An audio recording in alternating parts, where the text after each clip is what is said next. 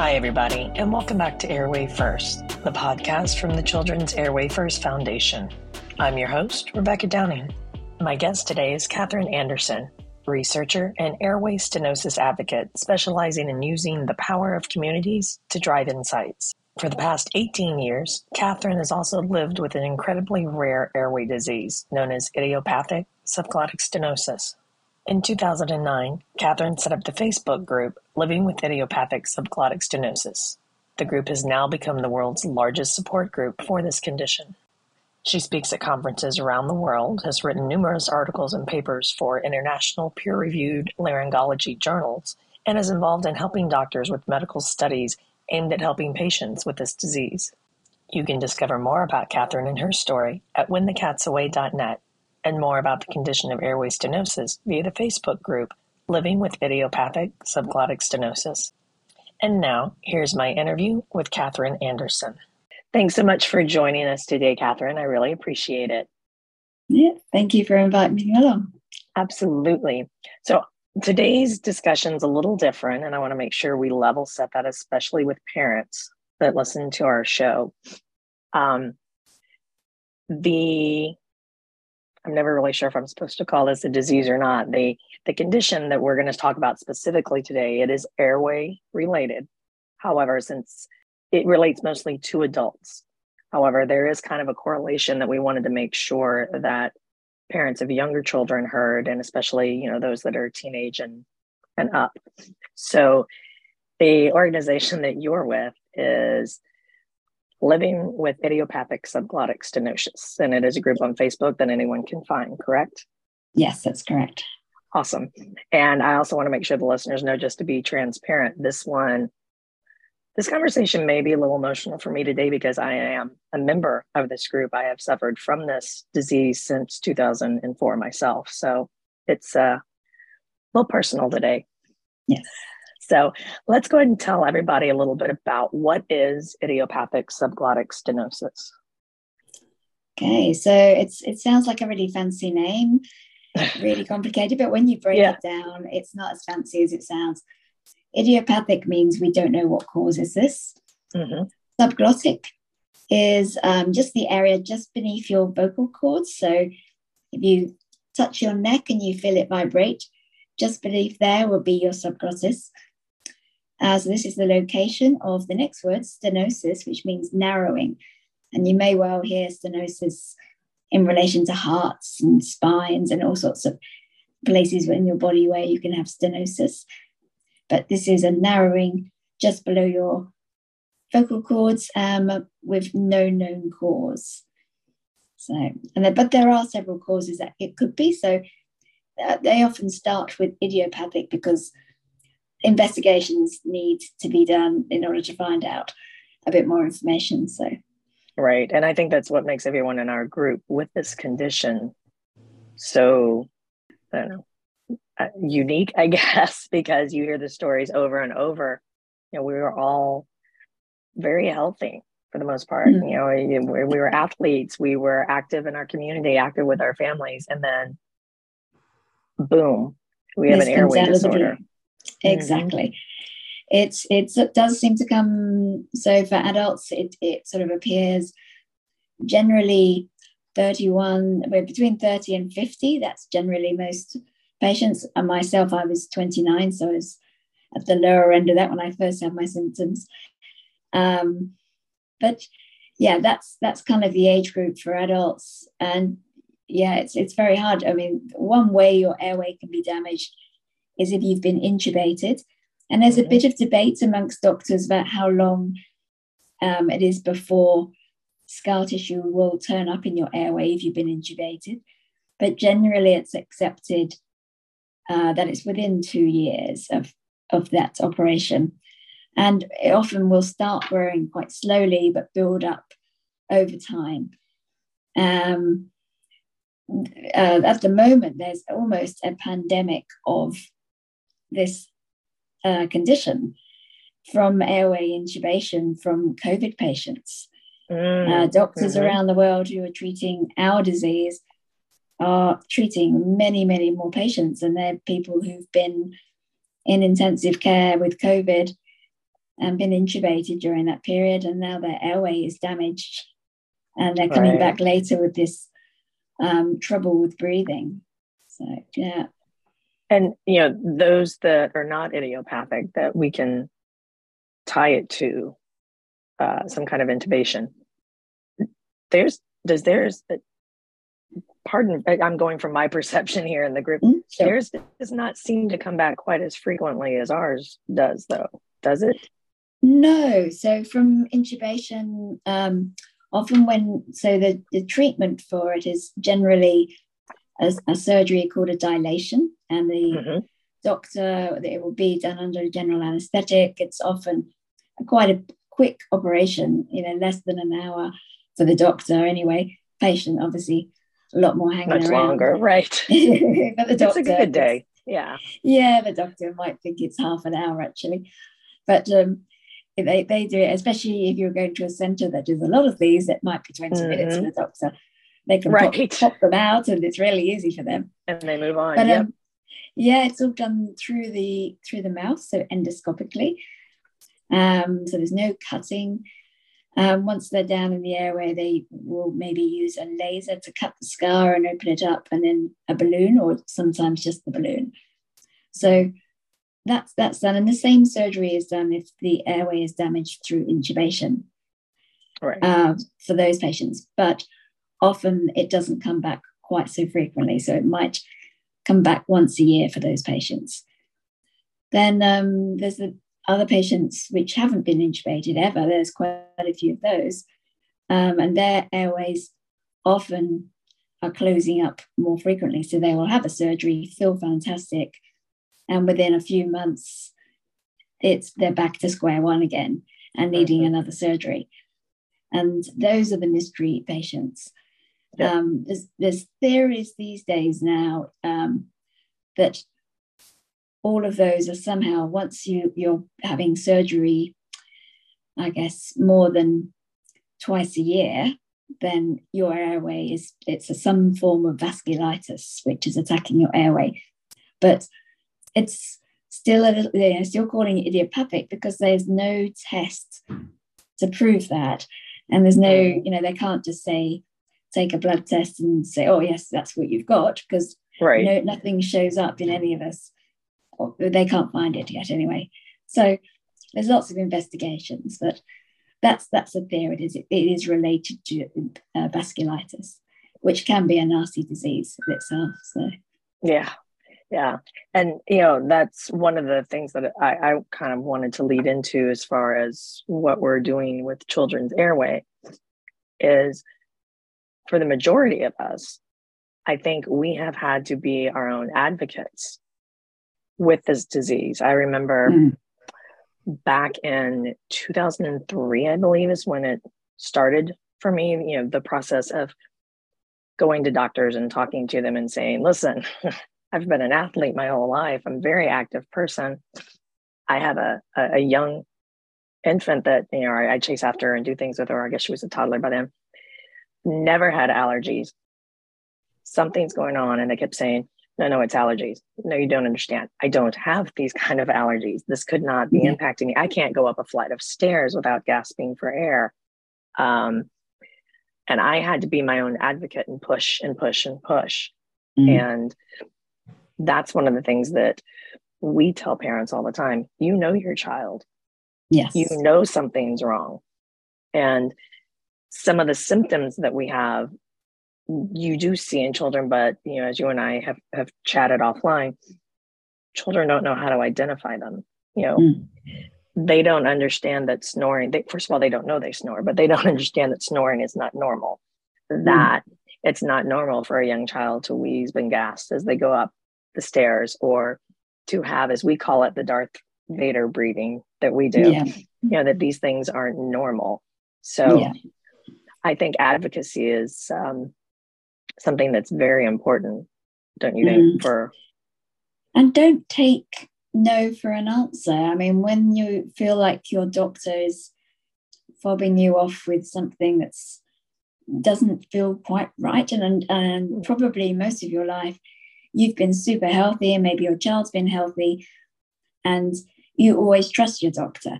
mm-hmm. the doctor knows best. I mean, they're an expert, they trained at this. But in you know, in reality, once you get that gut feel that this isn't right, you have to keep pushing and push for a second opinion. It's certainly within your right to get second, third, fourth opinions.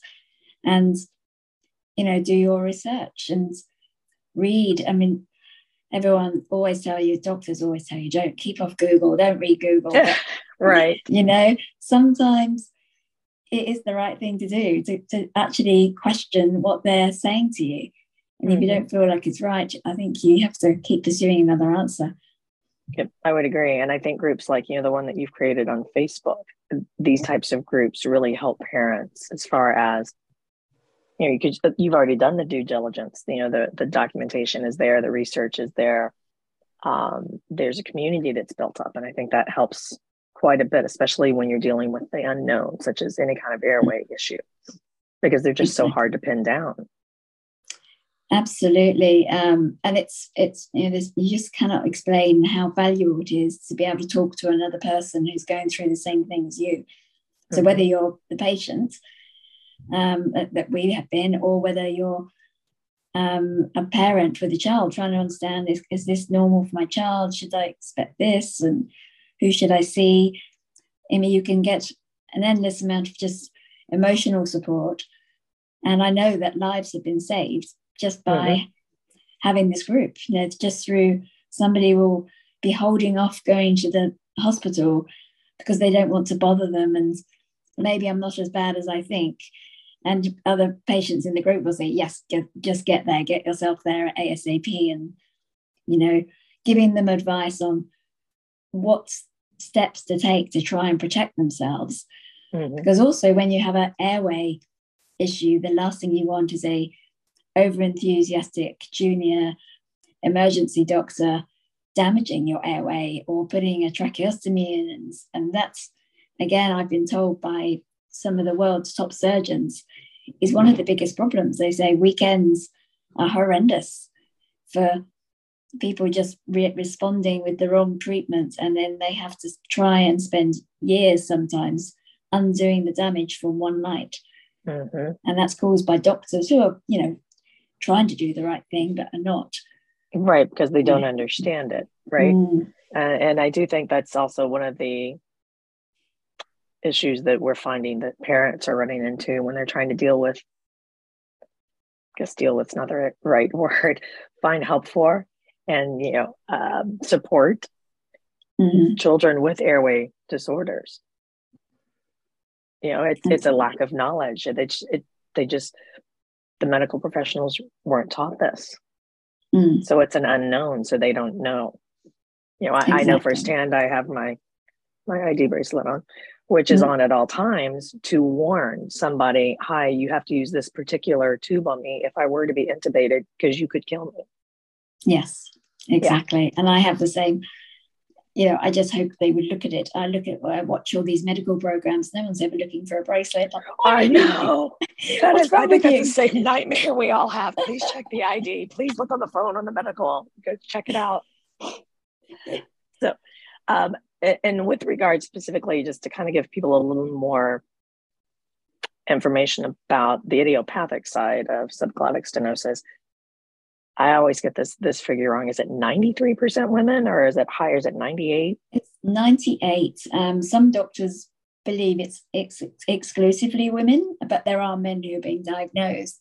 Right. And it could be that they're the one, you know, those men have um, the vasculitis and or it's there's a disease I can't even pronounce it, but the initials are GPA. It used to be called Wegener's granulum. Mm-hmm. yeah. anyway, and a lot of doctors say, yeah, no, there's no, there are there are no men.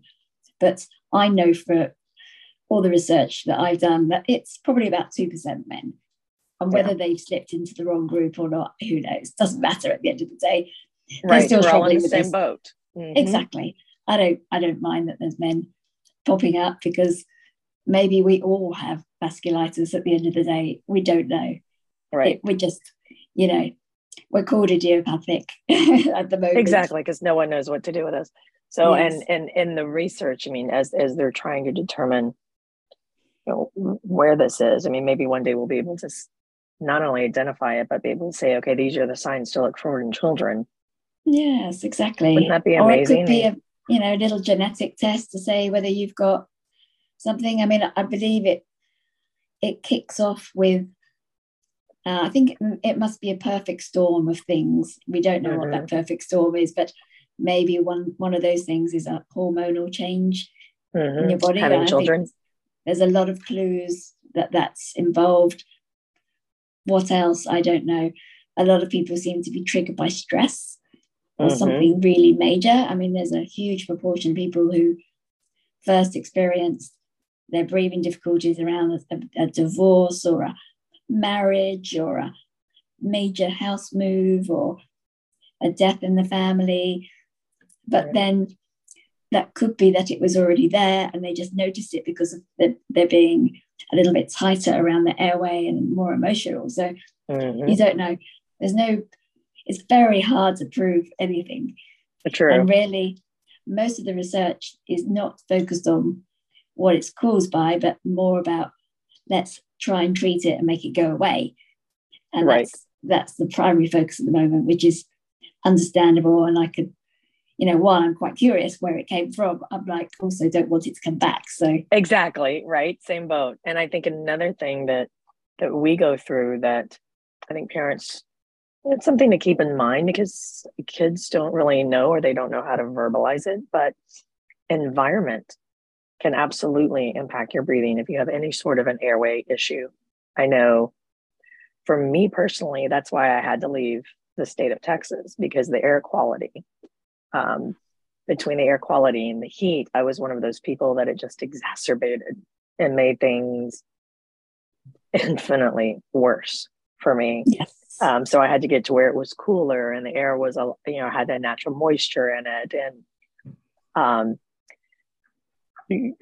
is that something that you see a lot in the group that other people you know that that tends to impact airways as well absolutely yes i mean i know um, we have i mean in california and you know different parts mm-hmm. of the mm-hmm. world in australia they they have huge fires over the last few years and those patients who've been in the smoky air have really really struggled right um, and yet you know we have and think of in you know some patients live in amazingly clean air. We have a one person in the group who's in yosemite national park and she's her um, breathing is amazing. I mean she's like super athlete lives up on top of a mountain so she really is but she does still struggle you know. Mm-hmm. she still has this disease but she's incomparable to the, anybody else. So when she struggles like I think anybody else who had to her same peak flow levels would be going, wow, I'm a superwoman. right.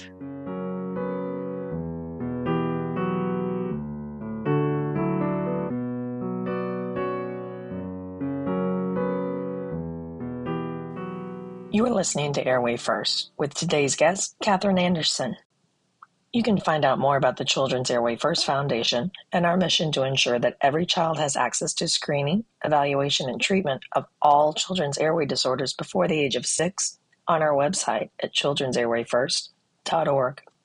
You can also find a ton of great resources for parents on our website, including videos, blogs, recommended books, comprehensive medical research, and more. And don't forget to check out our new Facebook support group for parents, the Airway Huddle. As a reminder, this podcast and the opinions expressed here are not a medical diagnosis. If you suspect your child might have an airway issue, contact your pediatric airway dentist or pediatrician. And now, back to my conversation with Catherine Anderson.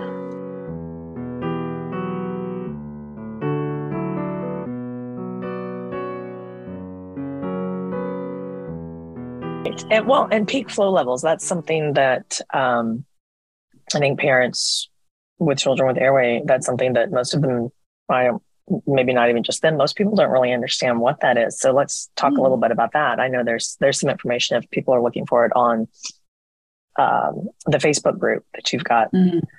Um, you know, what is peak flow? How do you measure it? Why is this important? Yeah, so traditionally, um, a peak flow meter has been used for asthma. Mm-hmm. So if um, and basically it's it's a very simple little device with a sort of a little spring in it, a little piece of plastic that you just put your mouth over the mouthpiece mm-hmm. and you blow as hard as you possibly can. And then you take a deep breath, you blow again. You do three good hard blows. I sometimes do one for luck, you know, because I can't don't like the, where the third spot is. But it doesn't tend to move any further. Um, and you write down that number. And there is um, a well documented guidance on where people should be for their age and their height and their gender. So women and men's peak flow are very, very different. Mm-hmm. So never compare yourself with your husband. yeah, he's never he's going to be way better. Even if right. he's struggling to breathe, he would be way better. So um, and don't compare against a much younger person or a much taller person. You know, it's it's there's all sorts of things, but really, it's a, a very simple guidance of how you sit compared to a normal person. If you had a normal airway and you were breathing normally, how bad are you? And as, as you track it over time, you're able to plot trends. So mm-hmm. if, if the breathing starts getting worse, um, you're, you're able to sort of recognize that. So there's some great apps which are free.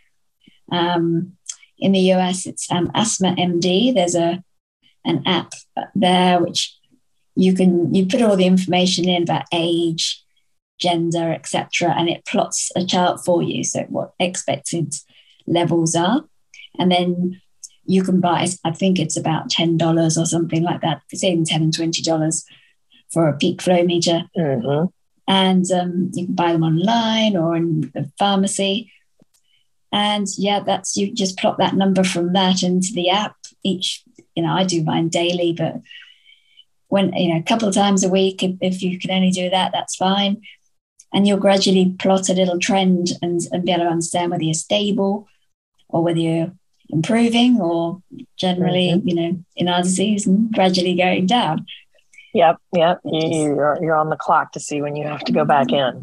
That's right. But at least you can recognize trends and you can contact your doctor mm-hmm. quickly with real information. I think often people fly off the handle just saying, "Oh, I feel bad," and and you know, it's, it's very hard for a doctor without having a number or Some how kind of quantitative, how yeah yeah, how are you when you feel good and how are you now? And what's the trend been? Because you could have a temporary drop. Maybe you have a cold, mm-hmm. but it mm-hmm. gets better and your peak flow gets better as well.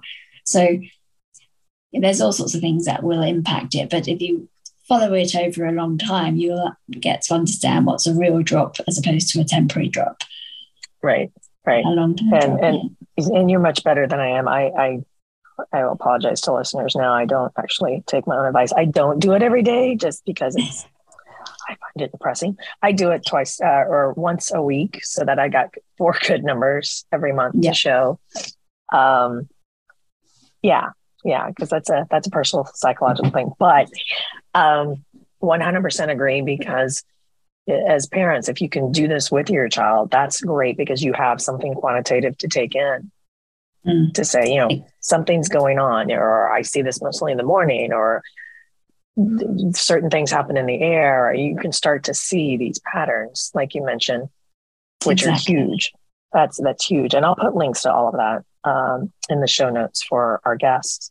So, one of the other things that I know people with airways struggle with, um, specifically our group, but I know others too as well, phlegm and mucus. Mm-hmm. And you, you hear a lot of coughing. I mean, that's another another sign aside from snoring or some of the other things that we mention on our website mm-hmm. are signs and symptoms, but this perpetual cough. Yes. And mucus. So that's yeah, that's that's um it's an interesting one because it's it will be consistent and it will and generally uh, in airway stenosis, it's because there is a an area within the within the neck which is not normal. So um, the stenosis is caused by scar, scar tissue, mm-hmm. which is very unlike normal neck tissue, which um, the interior of your neck will be have uh, something called cilia. It's a little bit like the inside of your cheek. So if you put your tongue around your cheek, you can feel nice and smooth. And That's mm-hmm. pretty much exactly what your neck should be like. But when there's scar tissue blocking that, that's that's gone, and that stops the cilia moving the um, the mucus up and down nice and easily, like it should do. So the only way to get it past is to cough. Mm-hmm. The other thing that's going on is that uh, whenever there is a narrowing of any sort of a normal, so a tube that suddenly has a narrowing in the middle, the airflow through that narrow bit increases. And because it's going faster through that bit of your neck, the mucus is drying and becoming a bit more glue like and a bit stickier. Mm-hmm. And so that becomes harder to cough as well. So you really do have to kind of cough that out. And as a patient or a parent with a child, you might be noticing that they're coughing out sort of lumps of mucus every so often if they can get a really good cough. Mm-hmm. Or they're struggling, you can hear it almost growling in their neck because yep. it's still stuck. And that's where you need to use a, a nebulizer to help put more moisture into the neck and help loosen up that, that sticky mucus. It is pretty much magic. One one good nebulizing treatment, it's amazing what it does. Exactly. So, but uh, there's some other things that um, I, have seen in conversation, and, and I don't know if, if because you work so closely with the Thoracic Society and some of these other groups, things that uh, we can do to, to kind of help regulate the mucus aside from and coughing aside from the nebulizer. Um, I've heard things about dairy brought up, you know, regulating dairy. Are any of these other things that we could do, we could try, you know, kind of as home remedies to help? You could. I mean, dairy doesn't work for everybody. Some people find it hard to not have it in their diets, and, and it doesn't always affect everybody the same way. So, if you do recognize a pattern that you feel that you're getting more particularly sticky mucus around the, when you're eating dairy, then that's definitely advisable to cut back. But not everybody does notice that. So right. I wouldn't just cut it out of your diet if you're doing fine. Um, there are particular things which are famous for helping thin mucus. So things like uh, pineapple juice. It's got um, bromelain in it. It's a uh, you can get tablets which are bromelain, which are, it they help to thin the mucus. So it's a so fresh pineapple juice, so unsweetened. Should be sweet enough as it is. it will, yeah, will help. Right. Yeah. But again, you know, it's like anything, the, the trade off is it's you're getting a lot of a big hit of sugar and it's not very healthy for you. And so it's a bit of a you know, it's a bit of a challenge. I think one of the best things you could do is remain hydrated and make sure you drink lots of water mm-hmm. or herbal teas or sometimes just warm water with some lemon in. Just all of that, just getting moisture or steam, even just a steam that can help as well, just breathing in warm steam. So all of those types of things are, are great ways of, you know, doing it at home without any fancy equipment. So. Mm-hmm. I, I know from personal experience, at least for me, another thing is uh, soft drinks, which I'm sure that's something parents have to contend with. Soft drink soda, I guess you would call. Mm-hmm. I don't mm-hmm. know. Um, I'm not sure what it is in that uh, outside of the sugar, but there's something in there that, that you know I, I, I do see a consistent pattern, and I've I've tested this on both of my children when they've had allergies. You know, nobody gets the Dr Pepper for a couple of days. Let's just see what happens, and you know, there it does seem to help a little bit. So yeah, yeah, it is kind of a trial by fire, which I'm sure most parents are definitely. Are and I don't think, yeah, I don't think huge amount of research has been done on on that. You really just have to follow mm-hmm. your gut feel and say, yeah, we know well, we know that soft drinks aren't good. You know, mm-hmm. even you know diet ones and you know every you know right. just not, they're not going to be good for you. They're an occasional treat as opposed to a everyday thing. And I think know, it's too easy as an adult to just get in habits of things. especially when they've got caffeine in. it is, I know.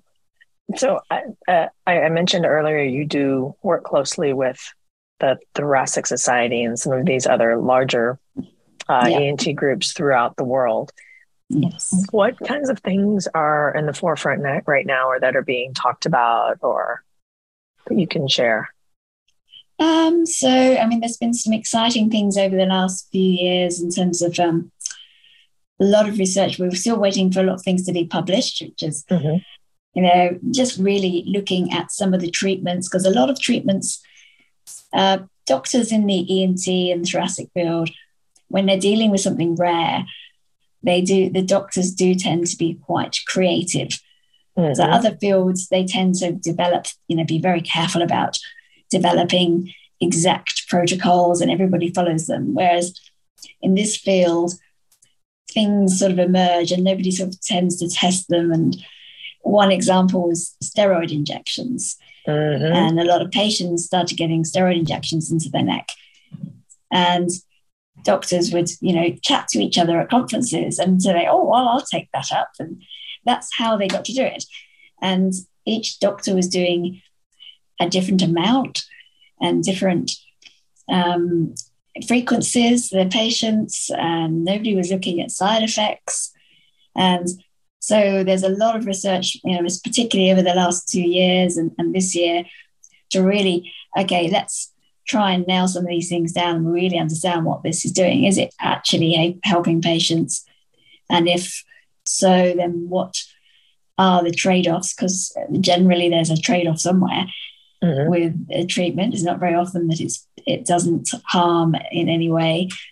The doctors don't intend that, but it right. might, you know, right. especially when you're talking with steroids, uh, that you can end up with all sorts of side effects. But you know, the good side who is breathing better, so it's hard. So there's a lot of research in that type of thing. There's been some genetic research um, looking at. We've had certainly in our group quite a few mothers and daughters and grandma has been grandmother daughters and mm-hmm. grandchildren you know the whole families or twins who've all ended up with this airway disease. So there's been a bit of work with them to try and understand and pinpoint okay maybe there's a genetic link that all these people have.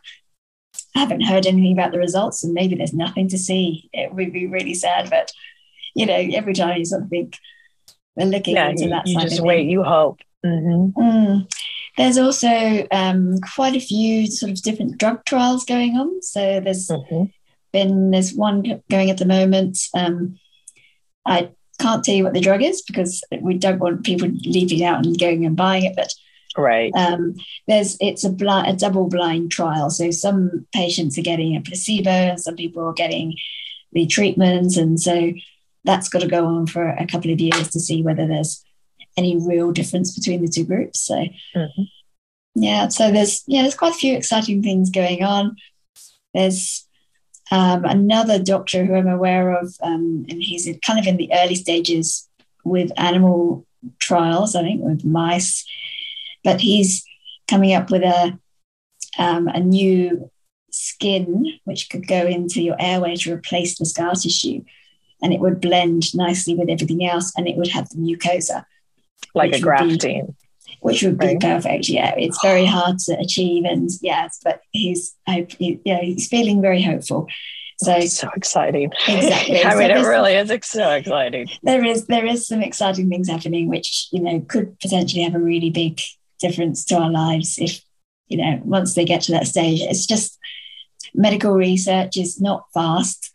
No. Everybody wants quick results, and every single paper that happens does take us to the next step, and it's something right. that people can learn from and refer back to. So, right, we build on it, and yeah.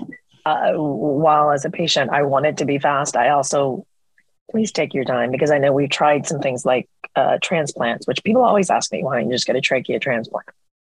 Well, because it doesn't work. We've they've tried, yes. it doesn't work. So please take your time with the research and you know we'll wait yeah. it's all good yeah the, the other thing that people often talk about or you know you know these helpful friends that we have who yeah. really want to fix it for us they really do know, yeah, they, they say, oh, why don't they just put a, you know, a, a tube a in your neck or a stent? Mm-hmm. And that is horrendous. You know, it, it, really doesn't work. It works on a temporary basis, so mm-hmm. up to a month. I think, you know, with being watched very carefully, but not as a long term solution. I've heard so many horrendous stories over the last 12 years of you know, infections being happen or the stent moves, creates more scar tissue, yeah. damaging airways, creating more problems. And it's, yeah. So, yes, if you hear of a, a doctor suggesting a stent, just say, no, I would like a second opinion. Yep. I was actually, I was in that, that, that latter group that you mentioned. Uh, you know, we did the first one and they actually attached it to my throat, which was interesting because every time I swallowed, my throat would kind of collapse. You could see it. Mm. And that kept getting clogged. So then they put in another one that had these little prongs on it. And uh, it decided to start sliding down my throat one morning. So yeah, the ENTs were called, or the EMTs, the the EMTs, and uh, you know rushed to the hospital to remove it. But like you said, it leaves damage. So it's yes. a learning process. They they were trying. So I agree. I'm in the no stent camp myself. Mm, definitely. And yeah, every every top doctor I've spoken to has said no. They block, they move, mm-hmm. they create mm-hmm. infection, they damage the rest of the airway and sometimes irreparably. Mm-hmm. And yes, it's and the tissue can come. I've even heard somewhere they they it's supposed to stifle the tissue, right? Because it goes right on top of it, but the tissue has grown around it. Yes, exactly. So it's it's, it's not just, a good thing it's not a good thing and definitely you know don't go down that route i'd say yeah yeah be, it's not worth not worth the damage yeah it's not worth the damage um mm. and so and and on on the website within the group you do mention some other which i'll make sure we have links to everything in the show notes but um there's an airway defects group that you mentioned that we'll put yes. on here and uh, Children's Airway First does have a parent forum on the site, and this week we're launching the Facebook version of that group, the Airway mm-hmm. Huddle. So, will be something else that uh, parents can reference. What other, you know, over over the past twelve years, what other resources have you found to be really good go to resources? Uh, you know, when you're trying to research signs and symptoms, specifically around airway disorders or airway issues. Mm. Um, I guess some of the, I mean, I'm uh, a member of ResearchGate, and you can mm-hmm. find that on Google. And that's a, a, great way of finding papers. But often papers are very hard to understand for the average person. They are, yeah. I mean, some of them, I, you know, over time I've learned a lot of medical language, but some of them I just, you know, I'm looking up every other word, trying to work mm-hmm. out what mm-hmm. they're trying to say. And that's in the abstract, let alone the actual paper itself. So, I mean, that's that's a good start if you have an academic mind and are willing to read things. Mm-hmm. Um, that's a, a good area to look. I mean, in the resource that we provide on the group, which is called the Rough Guide, we've got a great um, bibliography of papers to, to look at in the back of that guide. So it's got a huge reading list of some of the things that we've referred to to create the guide. And the guide itself has been rewritten into patient language just to make it easier. Um, it doesn't look, doesn't read like a medical paper, but it's all been approved by doctors um, who often give it to their trainees and their you know anybody in their team to say this is what subglottic stenosis is about or airway right. stenosis and here are the symptoms and here are the myths. And, you know, it's a great summary for anybody to learn about it, really. So, yeah. And it, it's incredibly helpful because all the medical terminology, especially when you're first finding out about any airway disorder, it's overwhelming. Mm. It's like learning a new language. It is. It really, mm. really is. It is. So one of the things I do um, for all our guests at the at the end of every episode is just open up the floor to our, our expert guests.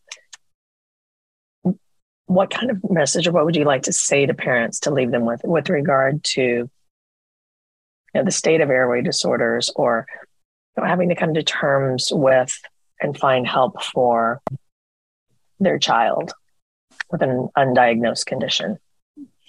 Um, I think do your research and try and find out who the best doctors are for children's airways. Um, you know, there, there, will be documents out there. If, if you're looking at papers, if you do know what's wrong with your child's airway, you've got a name for it. I would say go through those, go to ResearchGate and find out who are writing the papers and what names are coming up in the author list. They might not be the first name, but you know, often the professors and the top people in the field will be maybe three or four names down on the on the document. But if you're seeing consistent name coming back in again, you think, well, okay, they they seem to be an expert in this field. Um, so collect information like that, do research on that doctor. If you have to travel and not, not go to your local doctors, you know, then do so if you can. I mean, it's, it's hard. I know it's prohibitive right. cost sense, but if you're able to do that and find the best person, then you'll get rewards in terms of the health and the, of the airway and being looked after and, and probably skipping a few steps. And be tenacious. Don't take no. If you know something's wrong, trust your gut feel. There's a reason that you know it's it's there right. It, it, dates back to our cave woman days. Yeah, exactly. it's, it's it's there to tell you when things don't feel right or you know it's it's not to be believed so if someone keeps turning you away and saying it's just a cold or it's croup or whatever it's and you don't feel like it is you feel like it's different and there's something different there then keep chasing an answer so don't just let it go yeah, I love that. And I would also just add to that find a support group. Um, you know, from personal experience, finding a support group that is dealing with the same thing you are. I can't even put into words um, the blessing that that is, just the peace of mind that provides. And it really does open the doorway to knowledge. It certainly does, yes. And it's a, as a collective, you can move forwards. I mean, I've, my career has been in research, but not traditionally medical research. But the last 10, 12 years, I've, I've been a part of, I think, 11 or 12 medical papers, including two where I was first author. So, you know, my market research career, which was all about making banks and telcos more money, has now been turned to good. And where, you know, it's about progressing knowledge in the in the airway stenosis field. So, which is you know it's a good for, good thing to be involved in and help me learn a lot and it is get, get to know some good people. and I I for one appreciate your dedication to it. So thank you for oh, everything that you do. You. And I appreciate you being on our podcast today. Thank you so much. Yeah, thank you for inviting me. Thanks again to today's guest, Catherine Anderson, for sharing her story, and to each of you for listening to today's episode. If you're new to our podcast, please don't forget to subscribe. And if you enjoyed today's episode, please remember to leave us a review or comment about what you enjoyed the most. You can stay connected to the Children's Airway First Foundation by following us on Instagram, Facebook, Twitter, and LinkedIn. If you'd like to be a guest on an upcoming episode, shoot us a note via the contacts page on our website or send us an email directly at info at children'sairwayfirst.org. And finally, thanks to all the parents and medical professionals out there that are working hard to help make the lives of kids around the globe just a little bit better. Take care, stay safe, and happy breathing, everyone.